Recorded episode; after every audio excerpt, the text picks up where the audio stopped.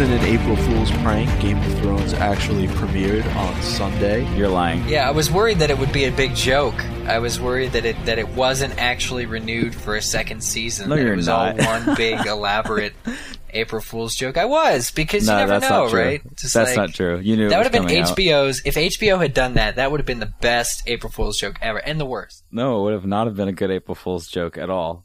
Yeah. At all. Well, I guess we should introduce ourselves, guys, by the way. Don't you think we should do that? I'm Mike Tannenbaum. I'm Zach Louie. And I'm Eric Skull. I like how you jumped right in front of Eric there, because Eric was about to go, Zach, and you just like...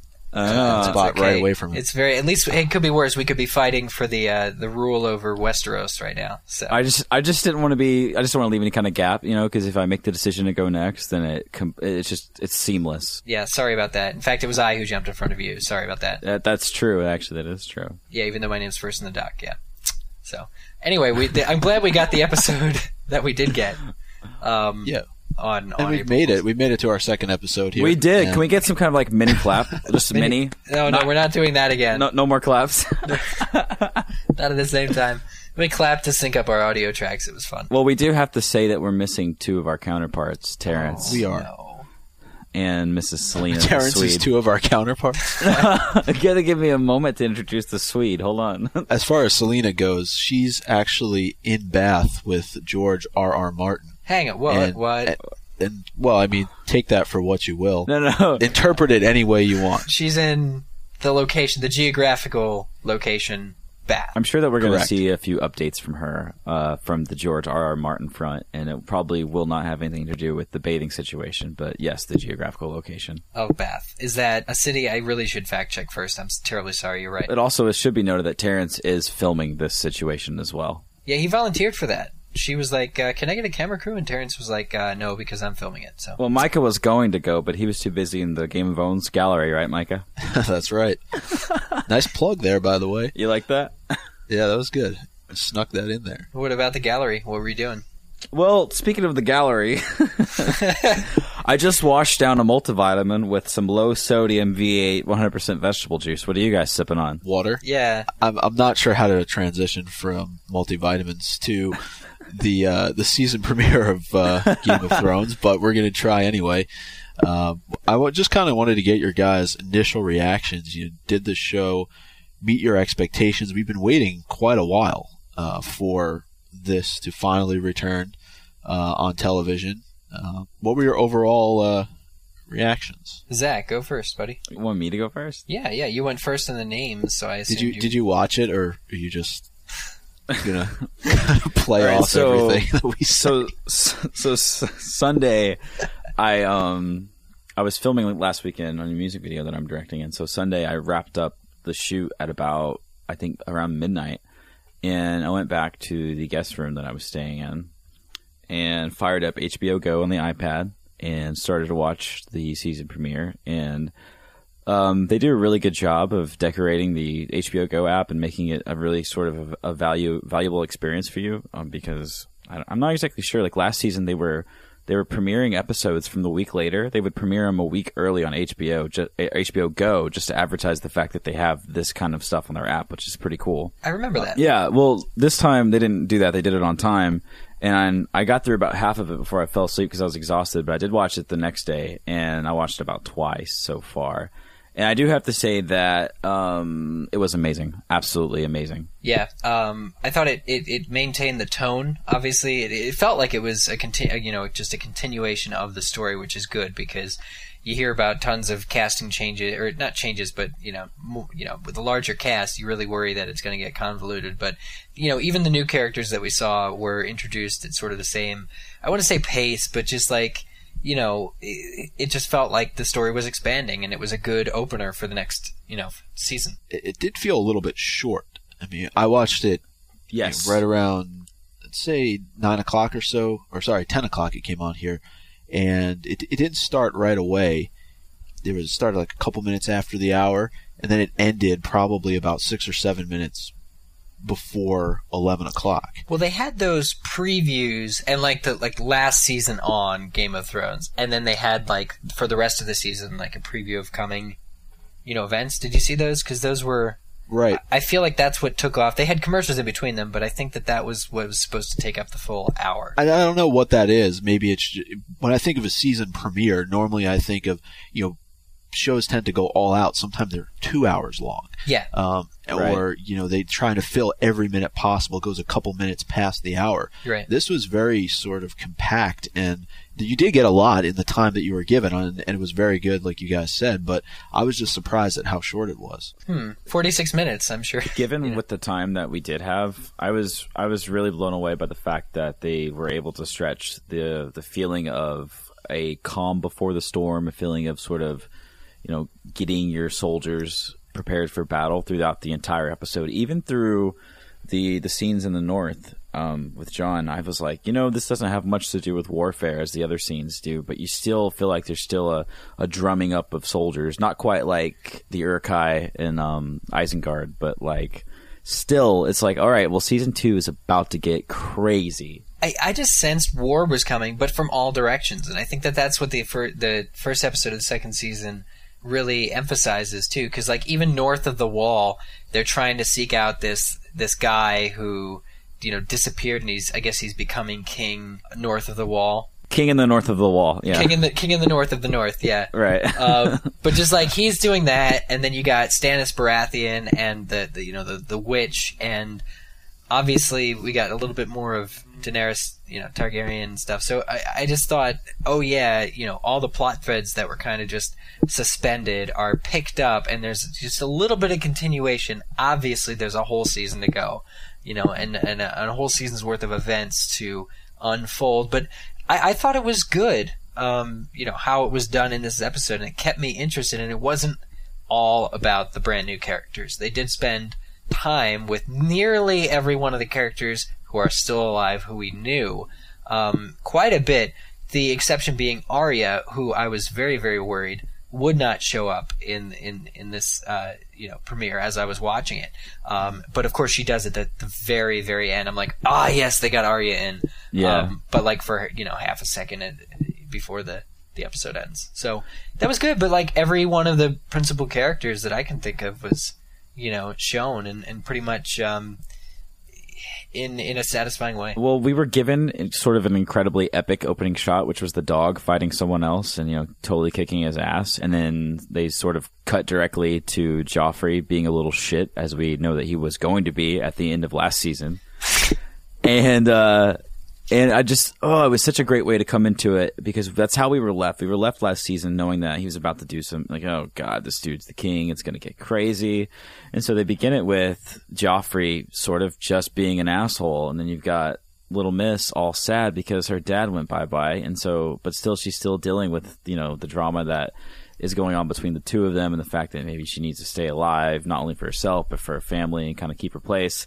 And then all of a sudden, you know, swaggered ass, awesome Tyrion just comes in. He's like, man, I peed off the wall. I traveled down this road. I fought with the hill tribes, and now I'm the hand of the king. So what up? I gotta say that when Tyrion entered, I was a little shocked because I didn't hear his like first line. Like he said something, but I couldn't make it out. It was to announce his coming, but they didn't. He was like, my dearest nephew. Yeah, yeah, but it wasn't from his perspective. It was like from the nephews, like from, you know, where everyone else was. And so I don't want to say because he's little, but I just didn't think that it was loud enough, you know, that I couldn't make it out. Maybe it was the acoustics of the room I was in, but where were you watching it? I would have liked a sort of just a room, just a living room. Okay. But I would have thought that they would have shown like sort of him like silhouetted, like arriving. Like they could have made it a little bit more badass. But obviously, once he arrived, he you know stole the scene, stole the show. Right. Well, as what is it? Varys says, a small man can often cast a big shadow. Exactly. Who says that? Well, it's Varys. In the previews. I missed that. Yeah. That's awesome. Yeah, it was in the preview video. But going back to your point, Eric, I thought they did a great job of sort of spreading it around. Like they made sure, pacing-wise, to touch on every major character from last season, and then also, as you pointed out, to incorporate Stannis and everything that's going on with him. Even in the opening credit, if you saw, you know, how they have that cool montage where they go through the map of Westeros and they showed Dragonstone for the first time, right? Which is the island that Stannis is on for the time being. But, Zach, too, what you were talking about, just that great scene with Tyrion walking in, and then he makes his way to Cersei. And beautiful. He has that conversation with her. And I referred to it, even though he didn't physically do anything to her, he basically imp slaps her with words. Micah Tannenbaum coins a new phrase on the second episode of the Game of Owns, everybody. Imp slap. He's just so good in that role, and just the things that he says to her. The fact that who would have ever thought that, you would have been our father's least favorite child, or however he said it. Yeah, the disappointing child. Yeah. I was really happy because Peter Dinklage is going to have such a large role in this season for Tyrion's character. And I love the fact that, he's winning awards in the off season. He's cleaning up, and he's getting all of the praise that he deserves. Like, in the opening credits, it used to be Sean Bean that was the first actor listed, and now it's Peter Dinklage. So I didn't notice that. Yeah, it's alphabetical, though, isn't it? I mean, I don't think so. B to D. Bean to Dinklage, maybe, but he wasn't last. But that would make sense. But even though it still gives off the sort impression of the branding, yeah, exactly, and it's not, but in a way it is. I mean, he's one of our, he's obviously the most beloved character right now. And, well, I want to ask, how is that in the book? Like, is Tyrion the best written character, and one of the favorites in the books, or is this kind of a change that they're making in the TV show? No. Well, the way he writes it, he makes it sort of clear to us that anyone who gets their own chapter, they're an important character that we're supposed to, like, pretty much. And, Tyrion gets his chapters, and that's just how it goes. Yeah, I think you do feel sympathetic towards Tyrion, because I think there is a redeeming quality to his character. And I think you even see it in the very opening scene in season 2 here, when he's talking to Sansa, right, and talking about how sorry he was to hear about Ned Stark. Yeah, he just stops everything, and in front of the murderers of Ned, he says to her, "I'm saying," and I think, doesn't he justify it to the kid? He's like, formalities, or he's trying to explain the necessities of being cordial like that. Yeah, he says to Joffrey, he said, "Hey, it doesn't matter what he did. I'm still telling her that I'm sorry she lost her father. You would know how it feels. You just lost your father too. I'm sure you understand being sad." The implications were just so right. He high threw down the gauntlet so hard on that one. Beautiful, beautiful, beautiful. Except it's not really his father, but he doesn't know that. Well, what was odd about that was, aren't his brother and sister there, next to him? Weren't those the other two kids there? His brother and sister, did they play any role in the books? Because they're there in the TV show, but I just don't feel like they're that well known. But they're also blonde. Oh no, they play a major role later on in the series. Okay, yeah. But I don't know if they've been introduced. Maybe I missed that in the first season, but I knew they're very briefly introduced. A lot happened in the opening episode. But they're also Cersei and Jaime's kids, right? Correct. Okay. Right. What about Robb Stark and Jaime Lannister? Speaking of that, well, let's not talk about that. I really want to talk about Grey Wind in that scene, because previously in the first season we saw actual wolves playing the role as dire wolves, and I was hoping that we would see the proper aging and the proper growth of these wolves, because in the books they're serious badasses, and I was super pleased to see that we had a significant amount of CGI, and he was terrifying, absolutely terrifying. When Rob walked in there, and Jaime's off, and acting like sort of the asshole that he is, and he's giving Rob all the little charm and charisma he has, calling him boy, and then when his wolf comes in, he's like, oh shit! You could see how uncomfortable he was. It was beautifully done. Yeah, and you almost got the sense that he's been tortured in some ways with that wolf over the course of maybe the last few weeks, months, however long he's being held captive, just by the reaction that he has, and you could tell there's a real fear that Jaime has of that wolf. He doesn't seem to fear death, but I would assume he would probably fear having his face bitten off by Grey Wind. Yeah, because he's vain like that. Appearances, they call him the Kingslayer, so clearly he doesn't care what people think, right?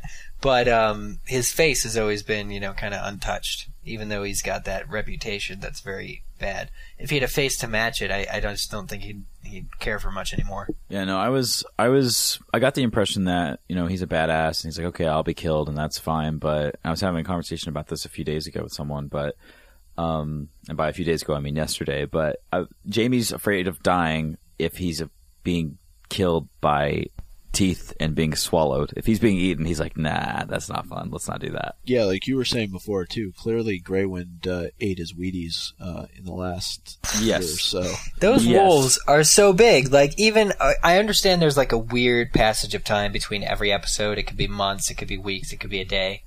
But, like, those wolves were like cubs in one episode. The next episode, they were old enough to, like, fight off Bran's attacker and, you know, kill him. And I'm sure wolves are quite vicious even when they're young because, you know, they're wild animals. Let's not, and especially dire wolves, I don't know what that means, you know, for their specialty. But they just seem to be, like, twice as big as they are in the previous episode, every new episode.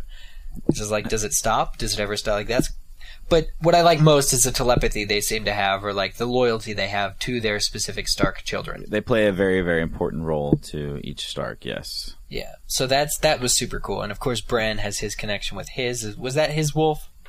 That he's like, yeah, what was up with that? Well, we're not going to give away things that come to be revealed later on in the books. So let's just assume he has a very strong connection with his direwolf for it. Yes, yes.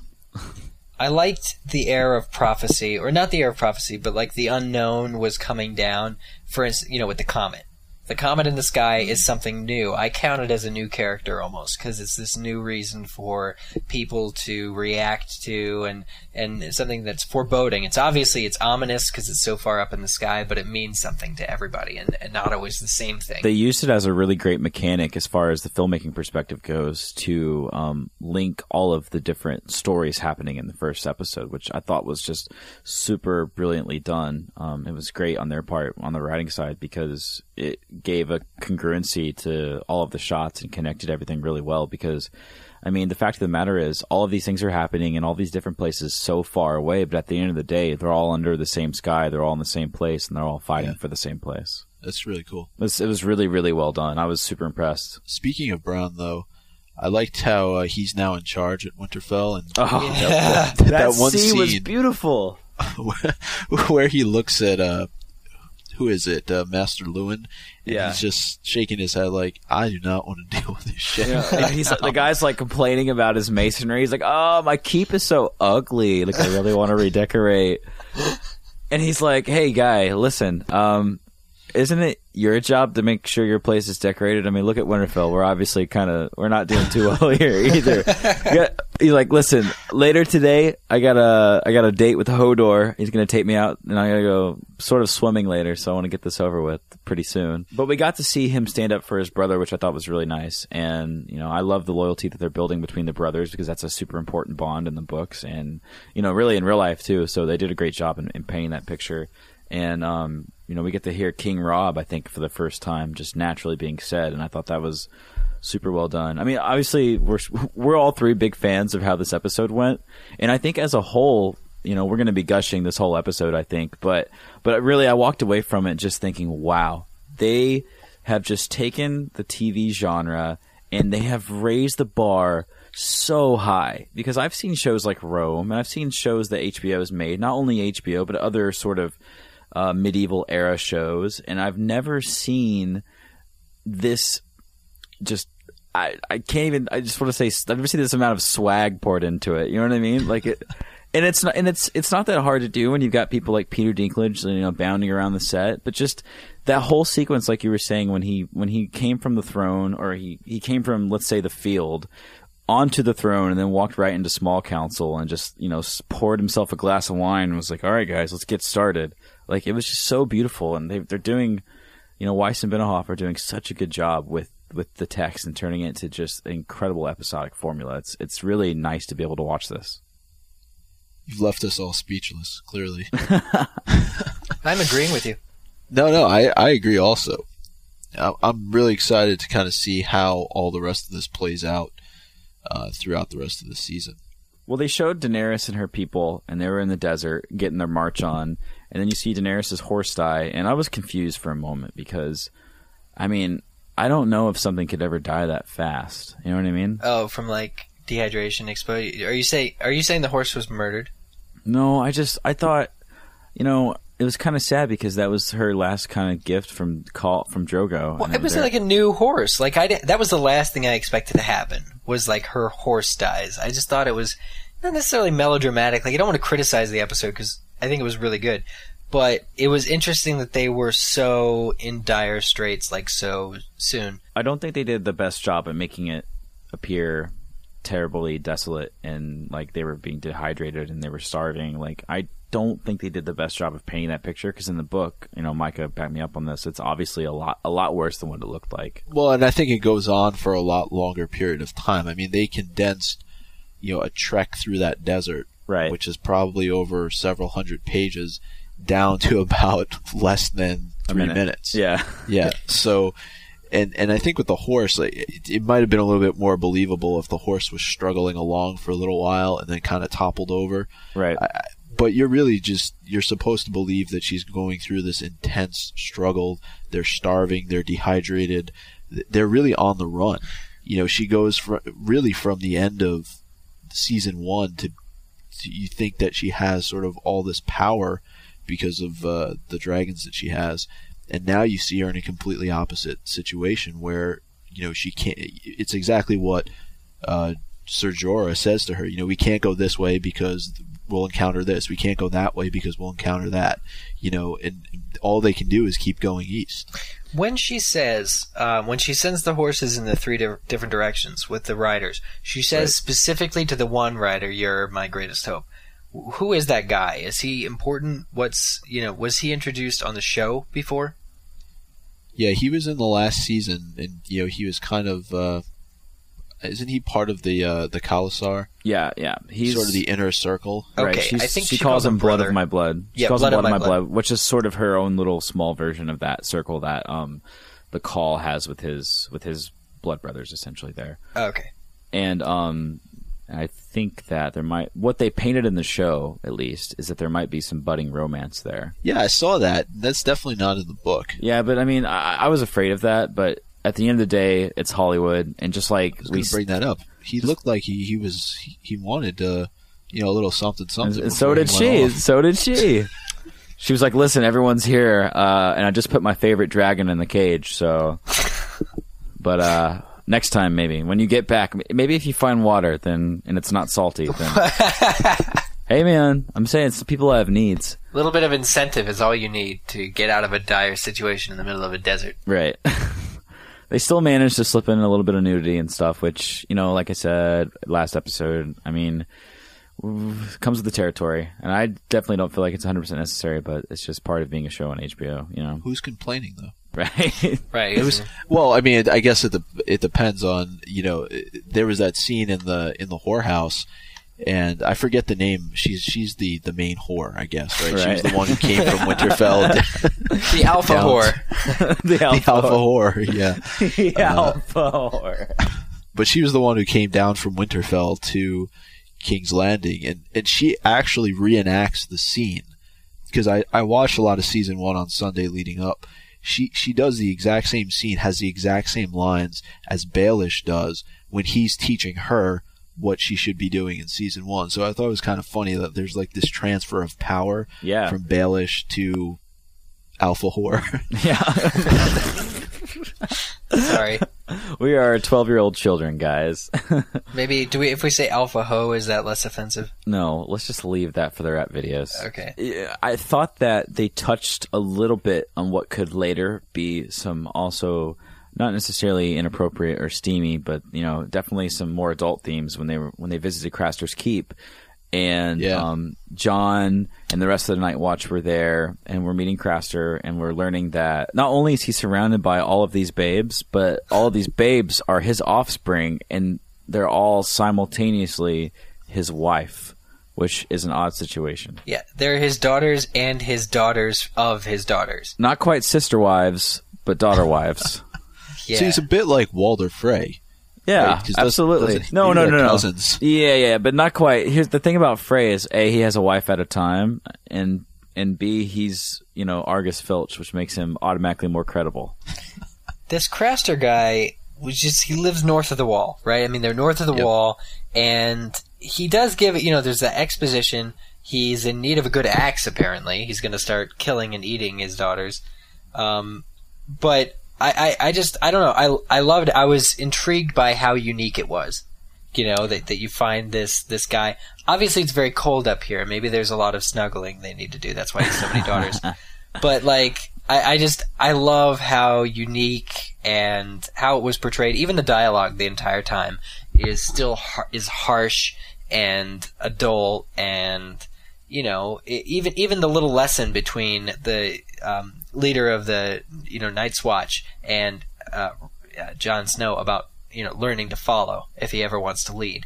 You know, that whole scene was really, like, striking and important, and I think it's probably one of my favorite scenes from the episode. When Lord Commander was talking to Craster, we learn slowly through the dialogue, and they're not too apparent about it. Like, you need to be slightly intelligent to catch it completely of what they're hinting at, but the undertone is always there that this guy is a shady, unsavory individual, and he's gotten by with sort of being a shady and unsavory individual, and he knows how he has the Night's Watch sort of under his boot. So he can say things like, "Oh man, you want this information? I'm feeling pretty thirsty." And he's like, and so Lord Commander says, "Okay, here, get him a barrel of wine." He says the next thing. And then he asks another thing, and he says, "Well, that axe looks pretty good." And he goes, "Give him the axe." Like, he knows he has these guys by the balls, and he knows that he can ask for whatever he wants. And so he's sort of being a jackass. And then when his, you know, the shot where he grabs his daughter wife sort of by the clothes surrounding her, like, backside, and pulls her in, we get a little bit of a tease of slight inappropriateness, some sexuality in there, and we know that he's a total creep too. And then when the shot goes to her face, we see that she's slightly looks different and, you know, kind of talks at a different tone. And so we're getting the sense that the inbreeding is having false implications on these kids as they're growing up, and it's really a terrible place. Yeah, and I think even Craster sort of puts it out there that if John messes around with any one of his daughter wives, that they'll be hell to pay. And I mean, I think just as a casual viewer, you pick up on the fact that something probably is going to happen moving forward, related to that. That was my favorite scene in the entire episode because they hinted at so much drama happening there, and I thought, oh man, this is going to get bad. Well, even when Lord Commander was at the end of their meeting, he said, you know, "Your house, your rules," to this Craster guy, and I was just like, wow, they are all at his mercy. You know? Exactly, yeah. Well, it was a testament to his resiliency, though, being in the North, because during the conversation, there's a comment. He says, "Listen, we've been through village and village and village, totally deserted. Where is everyone going?" And he says, "You know, they're rallying around big guy, and he's making an army." And he goes, "Well, and where is he going?" Mance Raider. Yeah, gathering around Mance Raider. He's like, "Where's the army going?" And he says, "There's only one way to go when you're all the way north, and that's south, so we know that he's going to be causing some trouble, so let's throw another hat into the ring for the Seven Kingdoms." Hang on, because can he really compete with the Wall? I mean, I've seen the Wall, okay? It's pretty big. You can never scale it. I think that's kind of the point, right? I mean, can you melt it if you had, like, the white-hot intensity of 1,000 burning suns harnessed in, like, a crystal or a big magnifying glass, maybe? Like the Even Star. How are you really going to take the... Or a dragon that breathes fire. Exactly. How are you really going to take the Wall? Or they can just walk through the wall, you know? Just walk through it. They need to close that passageway. They need to dynamite that passageway. Have you ever seen Two Towers? You know that explosives. There's always a drain. There's always a drain. A drain at... you're talking about Helm's Deep? Yeah. Oh, God. But still, like... So those are the groundlings that are forming... Like the allegiance with each other. Yeah, no, the wildlings are all gathering forces, but I mean, because like they're the rebels in this book. They don't want to be a part of the Seven Kingdoms. They want to do their own thing, you know. And I thought that it was really beautiful. This is such a neat thing, and that this whole series paints is because we've got all of this crap going on below the Wall, and then guess what? In the first season, we're sort of told, like, hey, if anyone goes north of the Wall, you're screwed. We had the opening episode and the pilot, and then we had, you know, what happened to his uncle, what happened to Uncle Benjen sort of deter us also from going north of the Wall. And so when we open this episode and they're deep into the north, and, you know, it's like, well, hey, people do exist here, and these people are sort of crazy and they're ragtag and they're doing whatever they can to survive, and they're hell-bent. And everyone knows, because we had this great scene where we learned, as Tyrion was going into the small council, we learned that winter is, or that the long summer is over, and a badass winter is coming.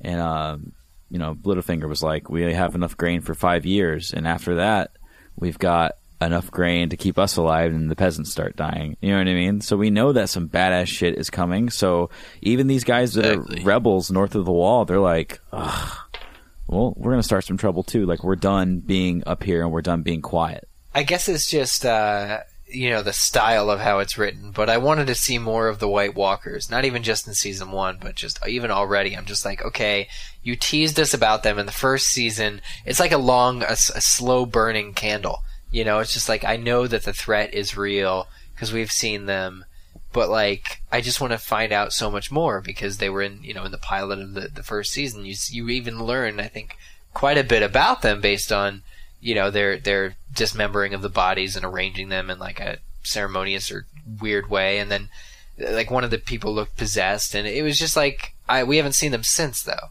So I'm like, where are they, man? And when are they coming back?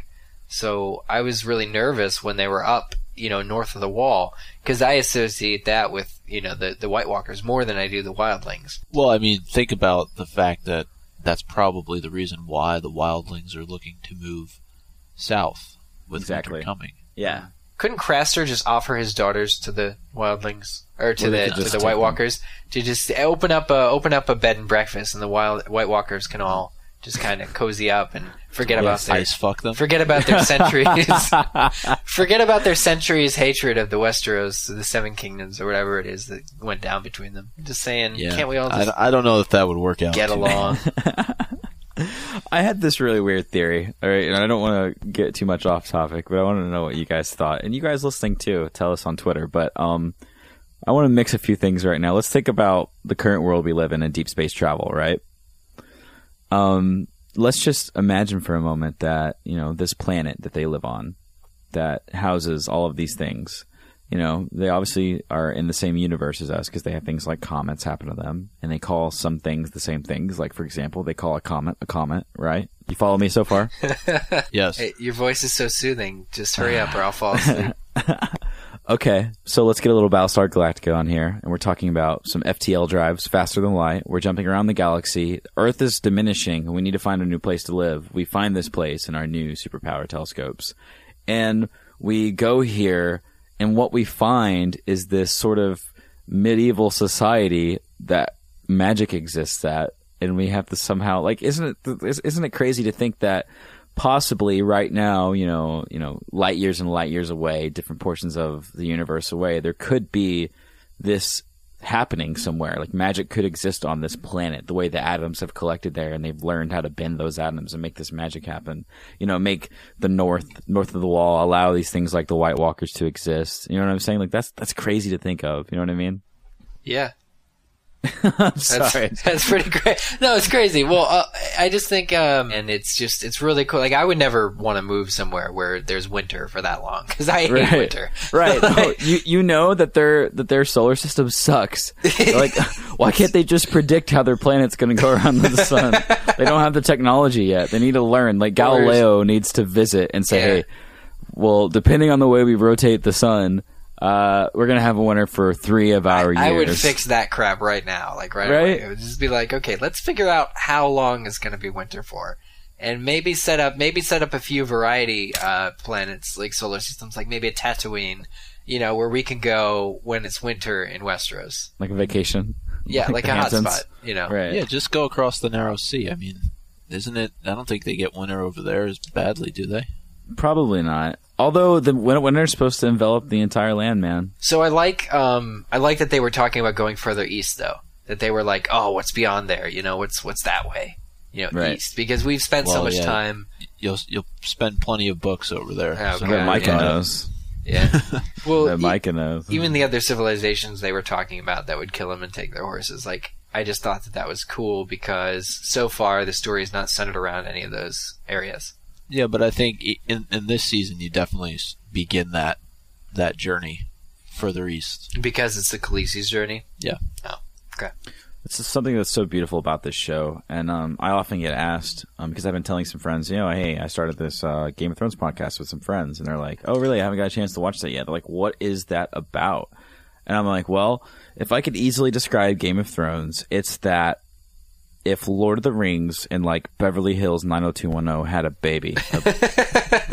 Just a big baby. I don't remember Beverly Hills 90210 ever being that raunchy, or Lord of the Rings for that. Think about it. It's this, and I said it last episode, but it's this real world like soap opera drama based in this, you know, crazy blood spattering medieval world. Yeah, I think it's like if Deadwood and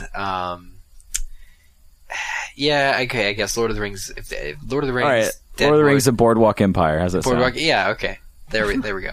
I think that works. Let's talk about more about the episode, because there were some other scenes we haven't touched on yet, for sure. For instance, Cersei and Baelish, which was awesome. Okay. Oh, yes. I mean, that was just completely crazy.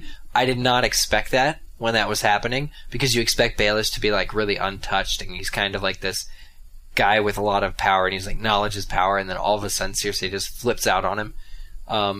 But I think, you know, her point was taken, right? He definitely had some dirty drawers after after that scene. It was beautiful. That was... But they added that. That wasn't in the book, was it, Micah? I'm going to say no. I don't specifically remember that scene. I'm almost positive it's not in the book. But, yeah, that sort of demonstration of power was just awesome. Turn around, you know, close your eyes, take 3 steps back. You know, I don't believe they actually closed their eyes. I couldn't see. You know what I mean? I think they actually made them close their eyes. I think they would if they did the other things. Like, all right, well, if Kat Taylor's listening to this episode, let us know on Twitter if they actually closed their eyes. I'm excited to know if they really did. I'm sure that, well, she commanded that they did. They could be beheaded just for not closing their eyes. That's true. The king's justice is swift. Yeah. Joffrey is taunting his mother about these other children that may exist between, was it King Robert and her? Yeah. Because I couldn't quite understand it. That's the thing that this show does. Like, I can infer... King Robert's bastard children, basically. Yeah. Okay. So, yeah. Because I can infer... all the whores that he slept with. He never slept with the alpha whore, though. That'd be too much. Oh, man, that would be... They'd have like an... Well, she was in Winterfell. They would have an alpha... They would have an alpha bastard together. Oh, God. But anyway, no, I think... Because, like, the thing with this show is, like, when I'm watching it, I like to believe I follow the majority of it. But, like, the rest I infer from context. Like, that Joffrey was just bitching to his mom about possible other bastards. And then they go and start killing kids, like, all across the country. Right. So well, they're implying that Joffrey is insecure about his hold on the throne. Like, he's not confident that his mom didn't sleep with her brother. He's not confident that his dad is actually his uncle. And so he's like, listen, just in case any shit goes down, because I know that Robb Stark has just won 3 battles. I know that Stannis Baratheon's pretty pissed off because he thinks he has the rightful keep of the throne. So you know what I'm going to do? Just in case, just to be safe, I'm going to make a little command for my guys to kill all of the kids that my, air quotes, father made with all of these other people. And did they just knew where they were? I mean, not where they were, but they knew that they existed? Like, knew of their existence? Like, well, the first one was from last season. Yeah. Right. I mean, you see Ned Stark go into the brothel and have a conversation with her. And so the baby that gets killed, which I can't believe they did that. I got to do it. Oh, man. HBO knows no bounds. But, you know, they like stab it and throw it on the floor. You know, and then you see like kids getting their heads dunked underwater. Yeah. You know, and then they're holding the mason, like they're almost pressing his face against the fire. Yeah. You know, to give up Gendry, who's off with Arya.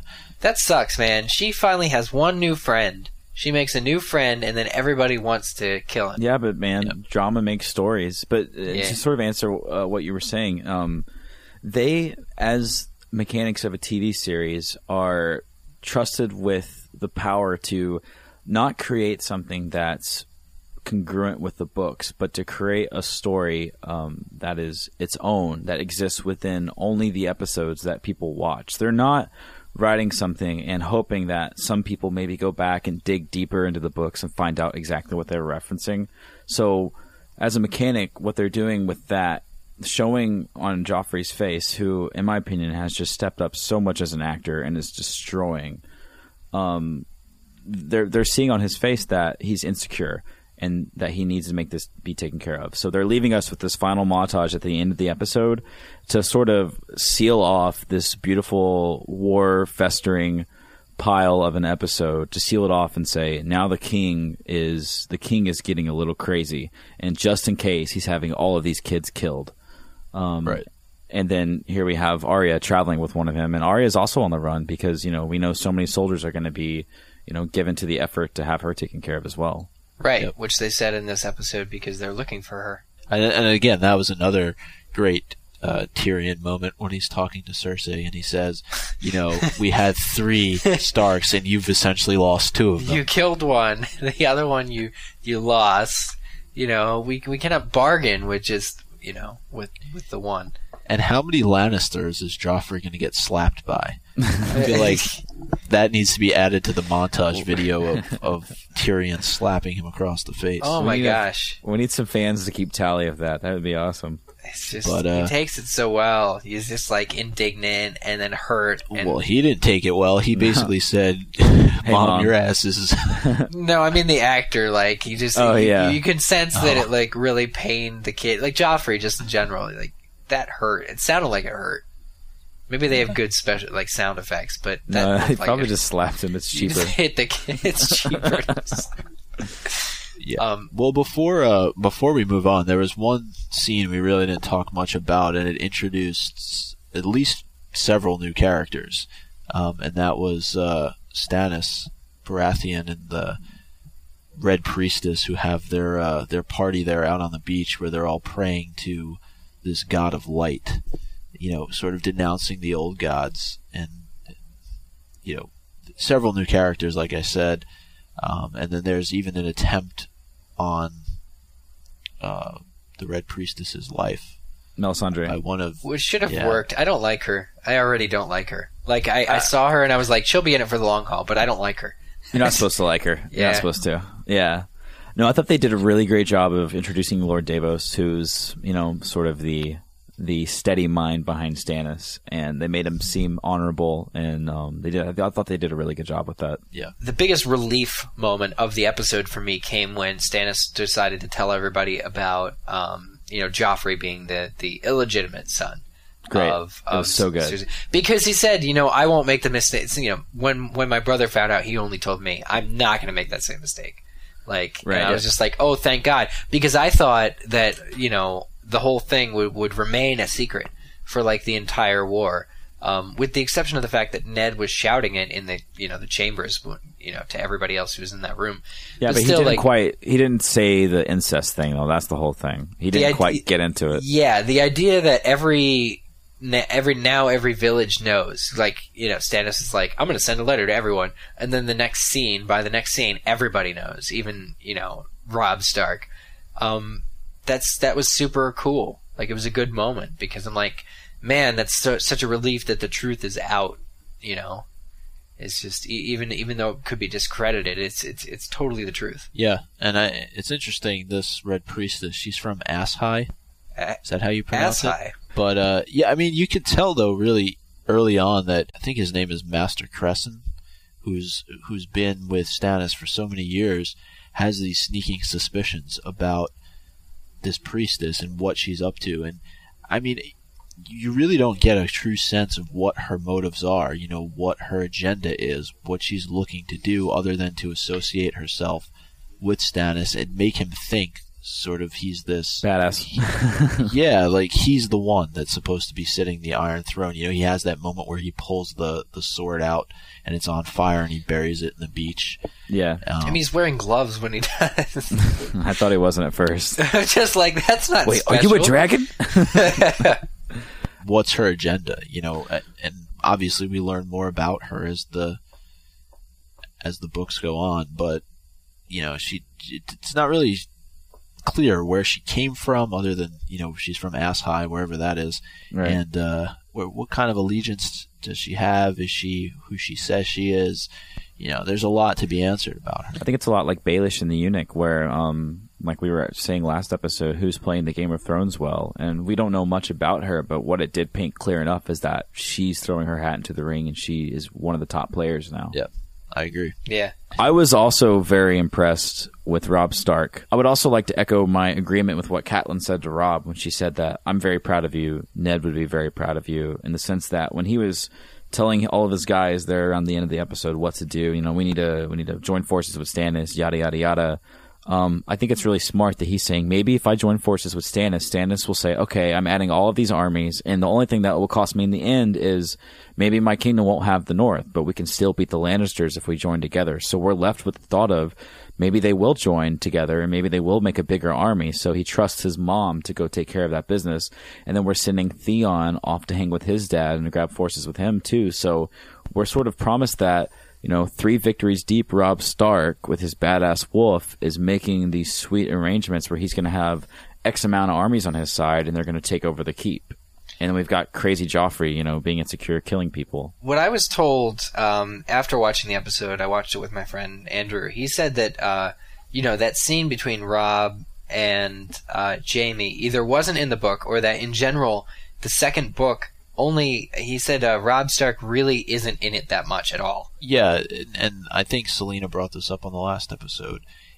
Robb isn't very much, and neither is Jaime. And the thing is, they were built up as such main characters from, you know, season 1 that you can't really cast them off to the side. You know, you have to include them in some way.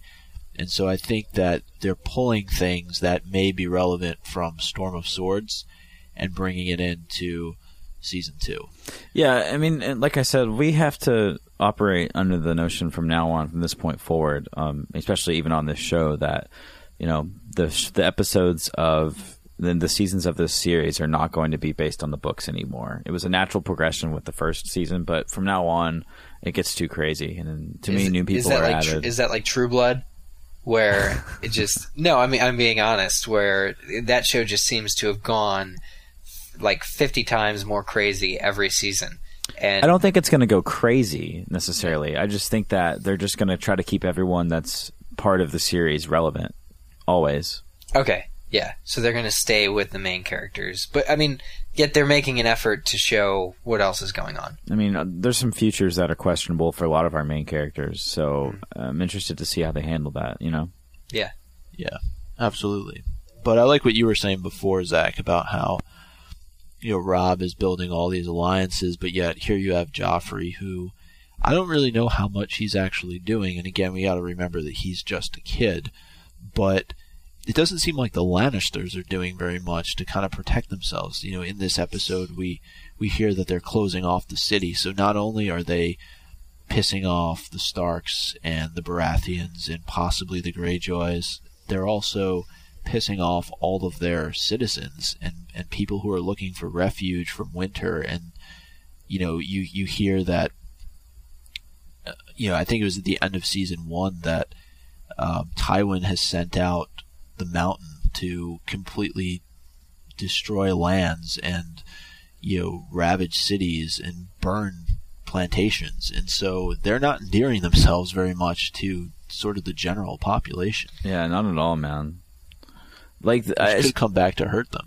Exactly. It's such a really beautiful thing that we're in a story that is giving us so many main characters, and even in the book, because a lot of people that have chapters I necessarily don't even like, and they're giving us these characters that are flawed in so many ways. But at the same time, you know, for example, between Cersei and Baelish, those are 2 hated characters, but we walked away from that scene feeling sorry for someone who was just responsible for Ned Stark's death. And it's just a beautiful mechanic within the story that we're in the twisting lives of these many characters with all of their flaws, but yet we're able to pull maybe likes and emotions and care towards these people every step of the way, even the bad ones. So it's a story that's not black and white. Harry's the best. Harry's going to hopefully triumph evil in the end. It's like, everyone's sort of got their ups and downs, and we just want to see justice possibly win out, or maybe even cunning is okay as long as they're smart about it. You know what I mean? Yeah. I agree. Yeah. I mean, overall, were you guys impressed with the new characters, I guess the actors and the actresses that played them? And you get to see a whole lot of them. I mean, we mentioned I think most of them so far, going through the scenes from episode one of season two. Maybe the only one we didn't touch on was Ser Dantos, and he was the guy at the very beginning of the episode who stumbled in drunk. Yeah, the fool, and had wine poured down his throat only to barf it back up. And Sansa saved his ass. Yeah, and then when Joffrey's like, "You will be my fool," he's, "Thank you, your grace." Yeah. But I just thought he took that very well. I like that character already, and I'm glad that that situation happened the way it did. It didn't look too bad. I mean, that was probably some pretty decent wine. Yeah, probably. But no, the save. That's interesting. You mentioned the save, because the save might come into play later on. I had a feeling. I thought we're cool. Like I'm interested to see what's his nickname, the Onion Knight, Lord Davos. He's got a cool storyline, I think, and so I'm interested to see kind of how that plays out. Craster is just a dirty old man. But he's smart, very smart. He's smart, very smart. And he has power north of the wall, and that's important. Does he have power, or... I mean, he obviously has something that they want, otherwise they wouldn't be... Shelter, right. Barrels of wine, and information, and knowledge is power, man. No, power is power. I thought it was great. If you think about it, though, why would you want to bring, your Night's Watch, who takes a vow... who all take a vow of celibacy, essentially. To stay in an inn with... to stay in a place that has, 50 women who, are off limits, essentially. Yeah. Dude, they were all pretty troll-like, Actually, he did say... Okay, Craster did say that Jon Snow was prettier than some of his girls. That's what I'm saying. But, I mean, there's a lot of girls that might agree with that. Kit Harington's doing pretty well as far as the heartthrob meter goes. But I guess what I want to know most of, too, is more about the magic. Like, when you broke away and you were talking about the moon and the stars and space and Battlestar Galactic and Fast and Light, you mentioned a lot of magic being alive in this land. Yeah. And I got that sense, kind of. And especially with the witch doctor who tries to save Khal Drogo, they're really appearing... And the fact that they're always mentioning different gods, an old set, a new set, odd gods, gods of light. The gods are very alive in the world. They seem to affect change in a way that is, it's very magic-y. Well, but we have yet to really see somebody until, Melisandre is her name. The witch, the priestess, high priestess. Well, I'd like to see her command magic on a more regular basis. Because I really would, because I like to think that... Yeah, I'd like to see it play more of a central part, just because it makes things even more complex and interesting. The thing is, with primitive society, a lot of things are often attributed to magic, and it's really the cosmos is to blame, and we're going to see a lot more of that once the Eastern lands are discovered. Magic, and they hint at that in the first episode, or not in the first episode, but in the first season, that there's some crazy shit that we don't even know about that's happening, just over there. Yeah. Yeah, and I mean, dragons are magical creatures, aren't they? So you do have a bit of that. But in an interview, I forget where I read this, that George R.R. Martin said that the wall is composed of magic as well. It's not just, ice, I guess, that's holding it all together. So it'd be interesting to learn more about that. And clearly there's magic associated with the White Walkers. There has to be for them to, do what they do. Right. Sort of be resurrected from the dead, essentially, and be these impenetrable creatures that just, take fire to kill, essentially. And I think also what, Zach, you were saying, you see more of that as you progress east. You get more sort of the magical component of this world. And there's actually a character coming up who's traveling with, I guess we should call her Ari, since it's not really Arya anymore. But, okay. There's Jewish a character now. Yeah, that travels along with her that has a little bit of that to him without giving that away. Huh. But I think you do see it. You will see it play out a lot more. It's just we're not there yet. Yeah. Magic is power. Magic is power. Well, obviously we have our own very strong opinions on the show and different things that we liked. Me leaning more towards the imp and his niceties. Eric leaning towards Jon Snow's pretty eyelashes. And, of course, we can't skip Micah's interest in the alpha whore. Yeah. So you guys listening to the show, obviously, we want to kind of get a little litmus test to see what kind of things you guys like and we can look forward to on the next episode of not only this podcast, but next Sunday when we get another episode of the show, which I'm sure you were equally excited about if you're phrasing or if you're putting Game of Owns up next to a new episode of Game of Thrones. I'm sure that's what you're doing by our second episode. Obviously, that makes so much sense. So yeah, let us know on Twitter at Game of Owns or at any of our own personal Twitter accounts too, because we would like to know what sort of things you guys liked about this episode of the show, not quite the podcast, because we are missing two of our other hosts, which is really sad. So Terrence and Selena. All right. You can, of course, follow us on twitter.com/Game of Owns, or you can follow us all individually. We'll make sure we put up our Twitter handles for you guys to take a look at and follow if you like. You don't have to. We're not going to force you. No. Maybe just, you know, put a funnel in your mouth and pour wine down it. But it'll be good wine. We could encourage you, though. Yeah, but we're also on Facebook at facebook.com/Game of Owns. And for all the latest information on the show, the books, take a look through our photo galleries, as Zach mentioned at the beginning of the show. Maybe you want a Hodor. Do we have a Hodor skin yet up on the site? No, we don't. We'll make sure we get one soon. Oh, guys, we might have to separate. Have one for him and then one for him. I don't know what that means, guys. I just thought of something before we close this episode. We should do, because we're Game of Owns. We should do, since we're following the episode, what was the own of the week?